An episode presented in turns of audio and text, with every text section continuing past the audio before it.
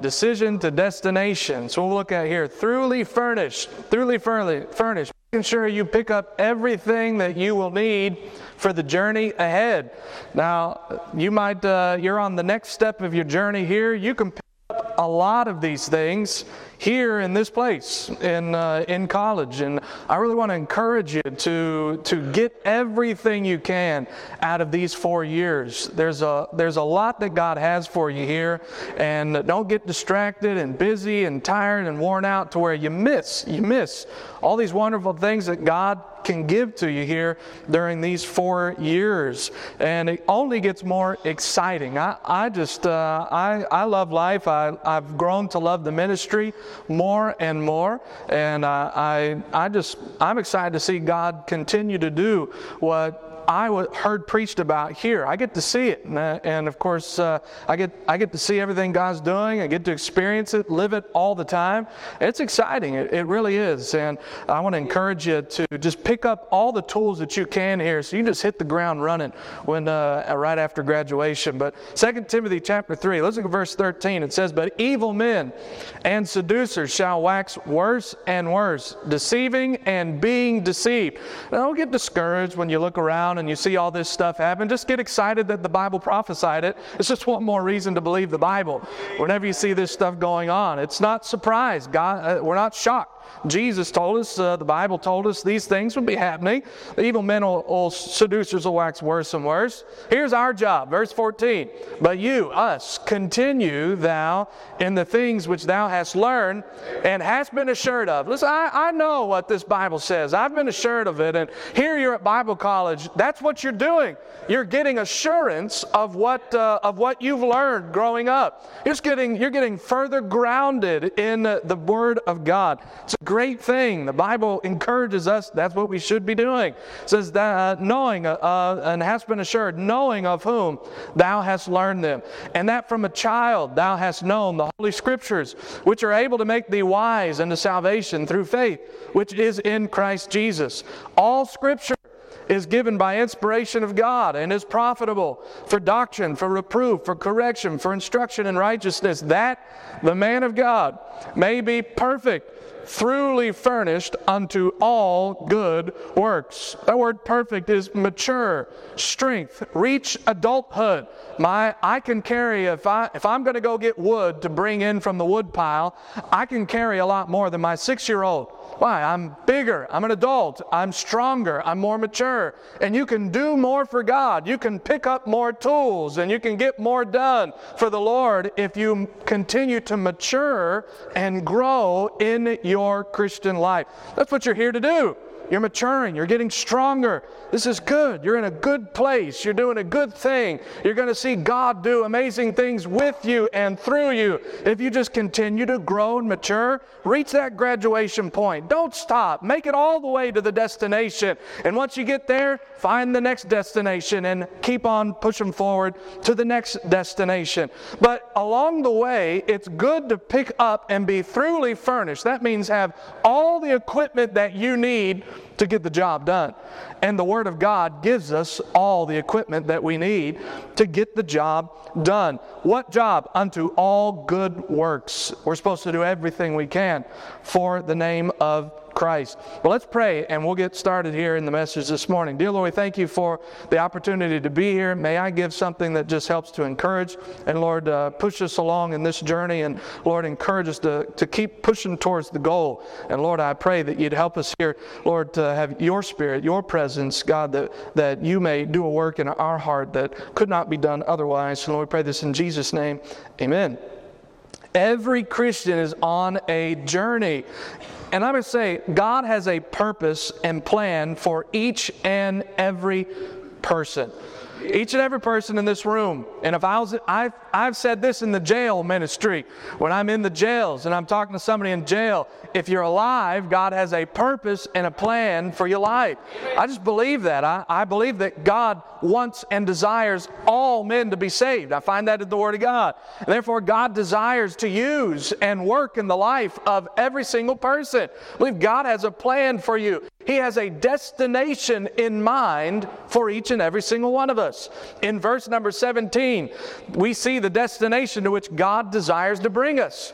Unto, we're going to arrive at all good works. Everything we're working, everything we're doing is producing good for the cause of Christ. The goal is for the man of God to be perfect or complete or mature, strong, reach adulthood. God desires to bring each of us to a place where we are reaching our full potential to bring Him maximum glory from our lives. We are reaching all the people that He planned for us to reach where God brings us where we're giving Him all the praise that we could possibly give Him, where we're giving Him all of our heart and all of our mind and all of our soul and strength, where we're using all of our abilities and gifts for Him. That's where God is wanting to bring us, where we're giving Him everything. From the moment God saves me, He begins to work, He began to work in me and to take me to the place in my life where I'm reaching my full potential to bring Him all the glory that I could possibly bring Him. A coach works on his team in order to get their maximum effort, doesn't he? He continually works on him, he continually encourages them. Sometimes he smacks them around, and sometimes he gets a little rough, and uh, he gives them the motivational speeches, and he chews them out for not coming to practice. Why? He'll, because he wants them to reach their full potential as a, as a player and, and as a team. He often say, I want not 100%, I want 110%. He says, that's impossible, but that's what he wants. He's trying to pull everything out of you that he can. The army, what do they say? Be all that you can be. A teacher works on her students to help them reach their maximum potential. Some she works on more than others. But parents help their children. I heard some oh not amens, right? Parents help their children to reach their full potential. How do they do this? It's the Bible phrase in verse number 17. Look at it. Throughly furnished. It means to fully and completely equip somebody with everything they will need in order to enable them to reach their destination. The coach wants the team to get the big W. He wants them to get the win. But if he sends a football team, I guess y'all getting started, right? If he sends a football team out there without the equipment, I'd say it's going to be a lot harder to get the job done. They might not have very many football players left by the end of the game if they don't have all the equipment that they need. Now, if they don't give you the flags that you need, that's a good thing. Just run around there and be free.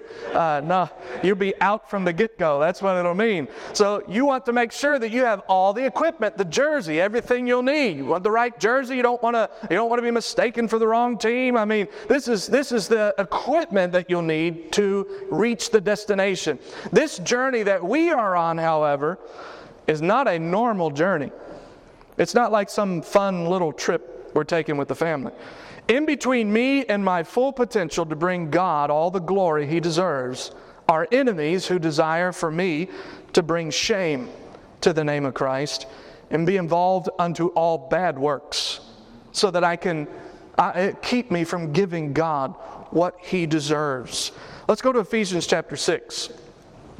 So, if we were going on a trip, a vacation, and we just got back from one, Make sure you have the suitcase. You make sure you have the toothpaste. You make sure you have the deodorant. You double make sure you have that. You make sure you have the hairspray. You make sure you've got uh, all the different changes of clothes. You make sure you got those changes of shoes. Uh, I know how the women work. You forget all your shoes. You have to buy new ones when we're out there. I, I know how that works. But, uh, but you make sure that you'll have everything that you'll need for this trip. Now, this particular journey we're on, it's a war. It's a battle. I mean, it, it's a, it's, we've got enemies on the road. So I want some extra things that I might not be taking on a vacation. I want to take some things uh, as if I'm on a military campaign trying to accomplish a, a, a, trying to win a war. Ephesians chapter 6, verse 10. Finally, my brethren, be strong in the Lord and in the power of his might. Put on the whole armor of God that ye may be able to stand against the wiles of the devil. The whole armor, thoroughly furnished, everything you need.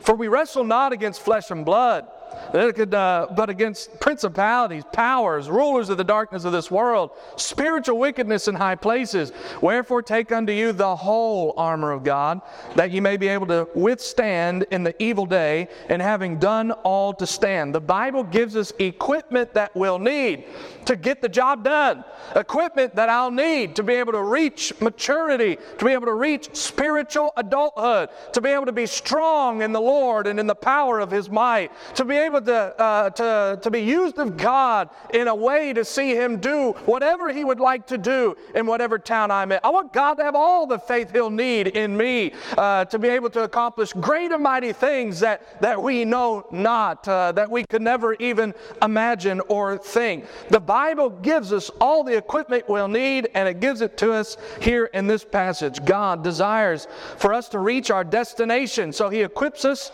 and throughly furnishes us. If you want to reach God's destination or your full Christian potential and reach all the people you can, bring Him all the praise you can, give Him all of your heart and all of your abilities, then you have to have this equipment. What's the Bible say here in Ephesians? It says, Take the helmet of salvation. If we're going to get uh, to the destination, if we're going to reach our goal, if we're going to be able to give God all the glory He deserves, the very first thing we'll need is foundations. Foundations. The helmet of salvation is our foundation. The Bible, uh, uh, I've seen it many times. The devil will get a, a Christian constantly battling if they're saved or not. If you're fighting the very first fight that you've ever had to fight, whether you're saved or not, you'll never reach adulthood. You'll never get to the point where you're able to give somebody else strength and encouragement if you're constantly battling the very first battle. Foundations. You got to get the foundation strong. You got to get that assurance nailed down. You've got to make sure that you have foundations if you're going to get to the goal. What is your foundation? A, a, foundation of assurance. Of course, the Bible says the helmet of salvation. My assurance of my salvation does not come from me, and it doesn't come from my ability, and it doesn't come from my talent. It doesn't come because I am a good person. No, it because, comes because Jesus was a good person, and Jesus paid the price. Jesus did the work that was needed to be done for salvation. I can put my assurance not in me but in Him. In Him.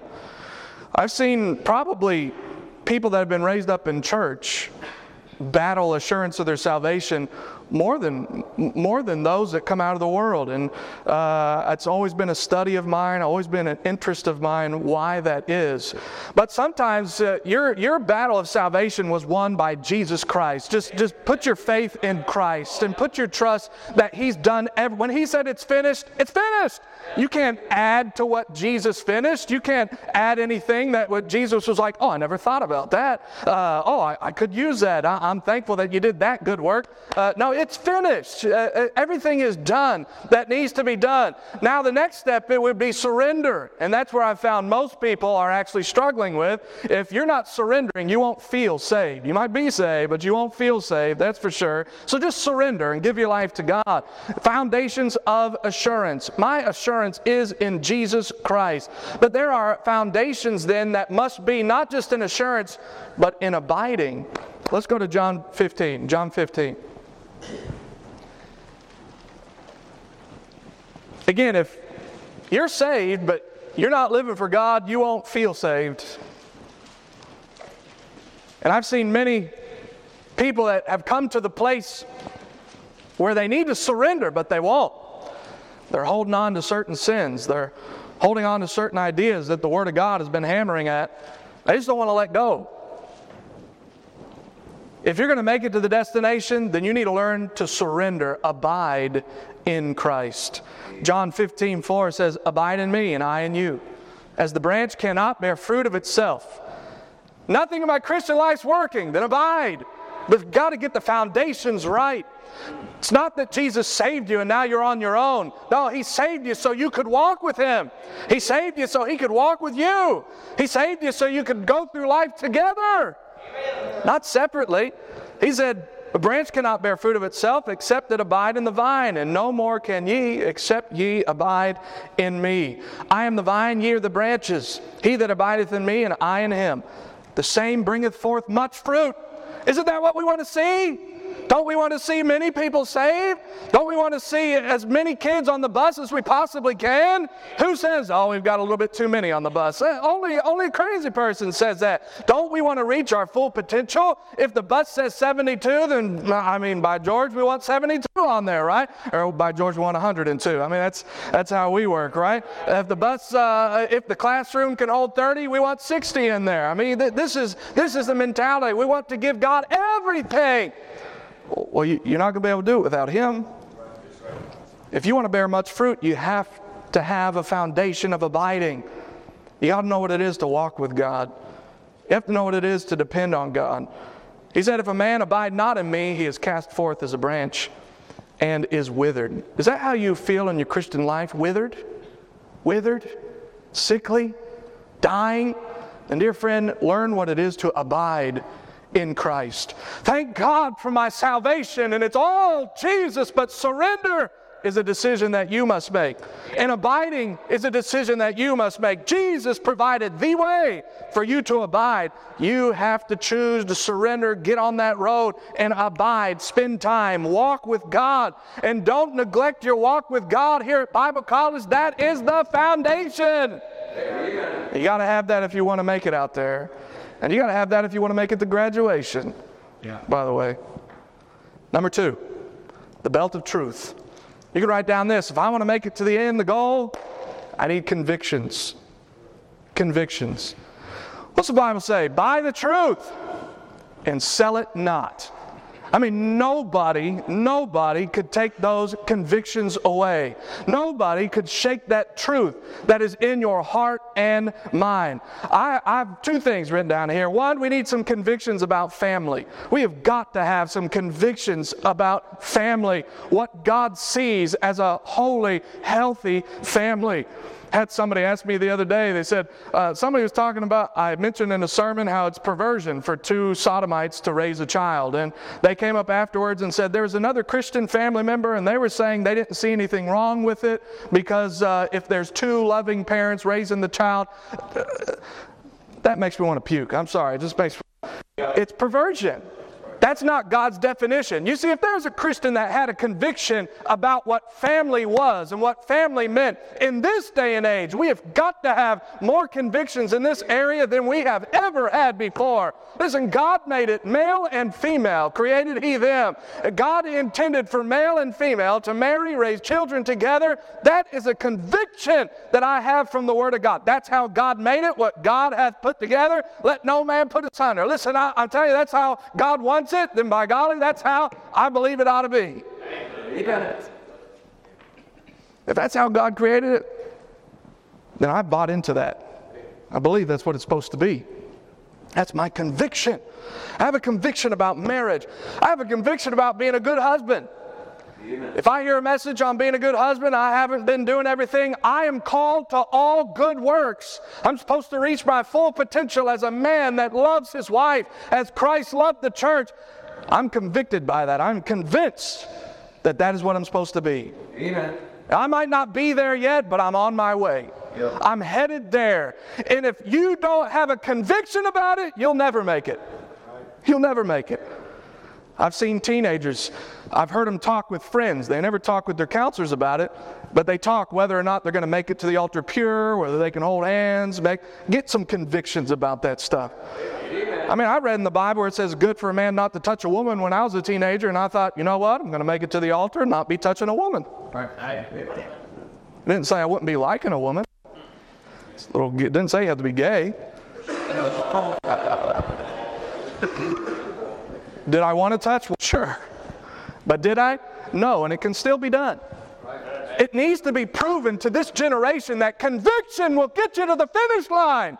Why did I make it to the finish line? Because, dear friend, I read in the Word of God, I bought the truth, I sold it not, and you will cross that finish line if you've got some good old fashioned Bible convictions. Not just convictions about family, but convictions about faith. What do you believe? What do you believe? Do you have, can, can you give scripture and verse for why Jesus is the Son of God? You say, I don't know. That's why you're here. This is the best place in the world to learn and get Bible convictions. Hey, in uh, your Bible doctrines class, that's just not a class you got to get a credit for. That's convictions that'll get you across the finish line. I know I have been assured of what I have learned in the Word of God. I know of whom I have learned those things. I know their life and I know their ministries. I know what they've given to me. I've observed what happens when people just buy the truth and they, they, they don't abandon it and they don't chase the world and they don't try to please the world. I've seen what God will do with somebody that just hangs on to Bible conviction and different. You have got to get some convictions if you're going to make it across the finish line. If you're going to get to the point where you give God all the glory that He deserves, then you better have some convictions about what you believe. Yeah. I, am a fundamentalist. I got convictions about that. Amen. I'm a Baptist. Hey, what about taking Baptist off your sign? That's what you ought to do to somebody who does that. Just walk away. Don't even talk to them. I don't know about that. I'm going to get somebody arrested in here. Tell me if it happens, though. I'll call you and laugh at you because that's hilarious. Convictions about faith. What do you believe?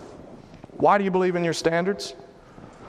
You know why I haven't abandoned standards of dress in my church yet? I talked to a pastor one time. I was in ministry a couple years, pastoring, and I was having a hard time. How do I how do I work with standards? He said, "This was his encouragement to me. Well, you believe it or you don't." And at the end of the day, I believe it.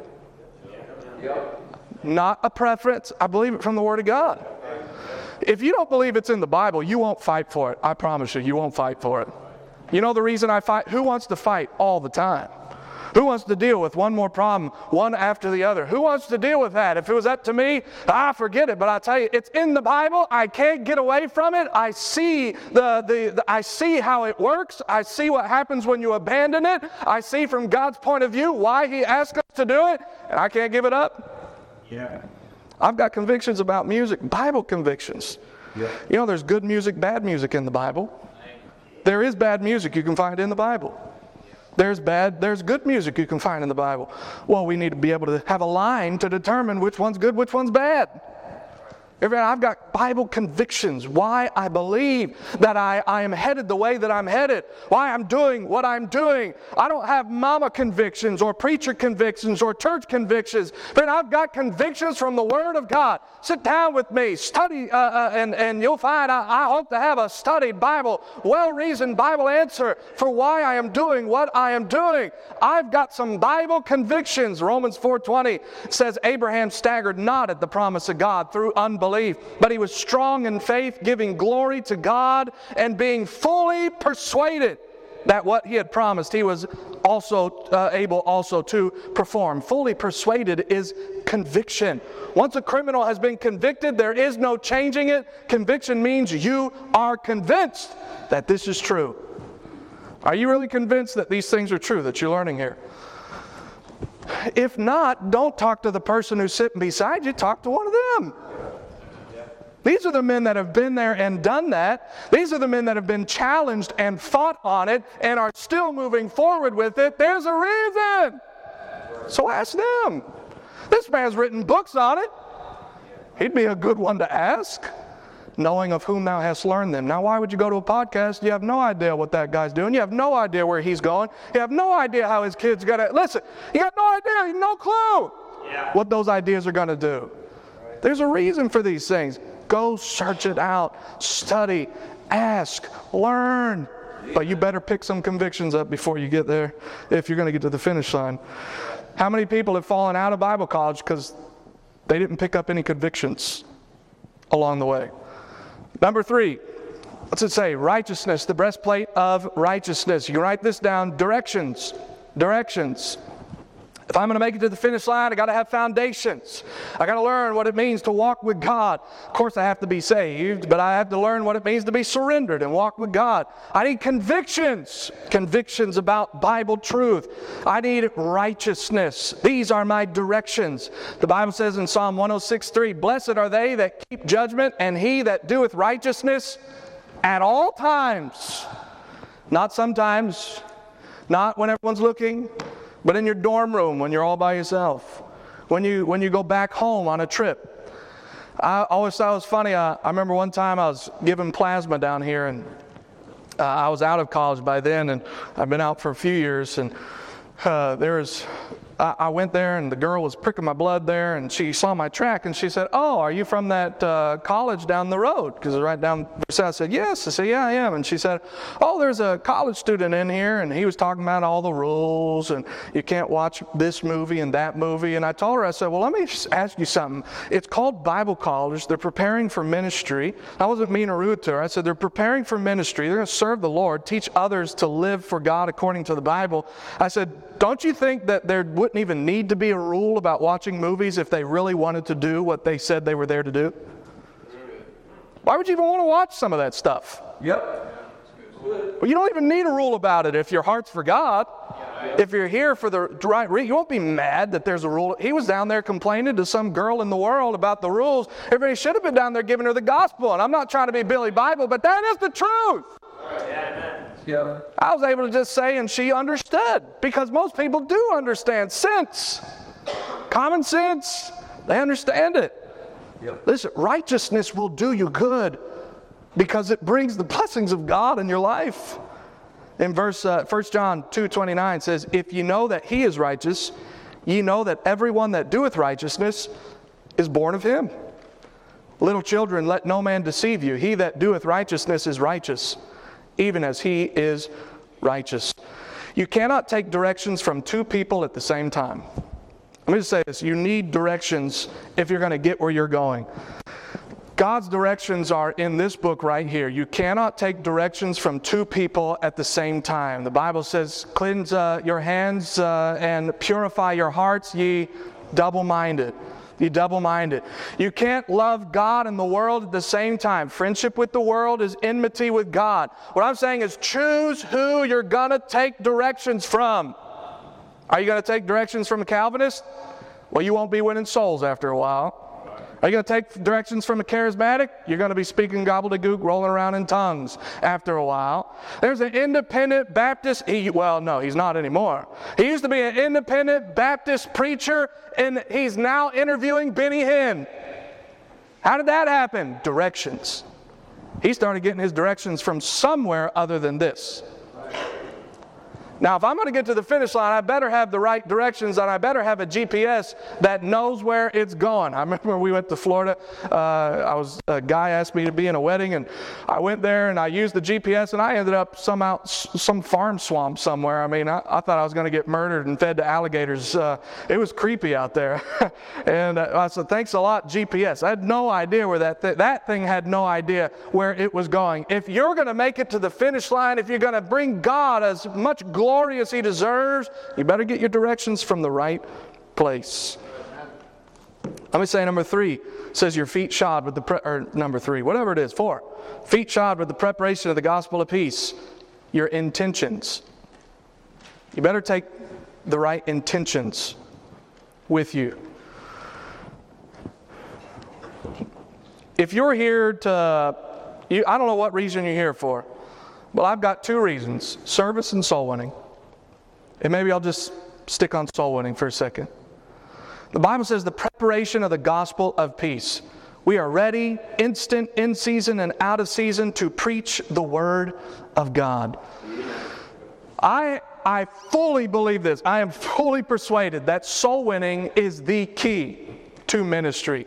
Soul winning is the great balance of ministry. And as soon as you do away with soul winning, it leads to so many other crazy things and crazy doctrines and crazy ideas. Dear friend, just do soul winning like the Bible has commanded, like we have been taught here. It works.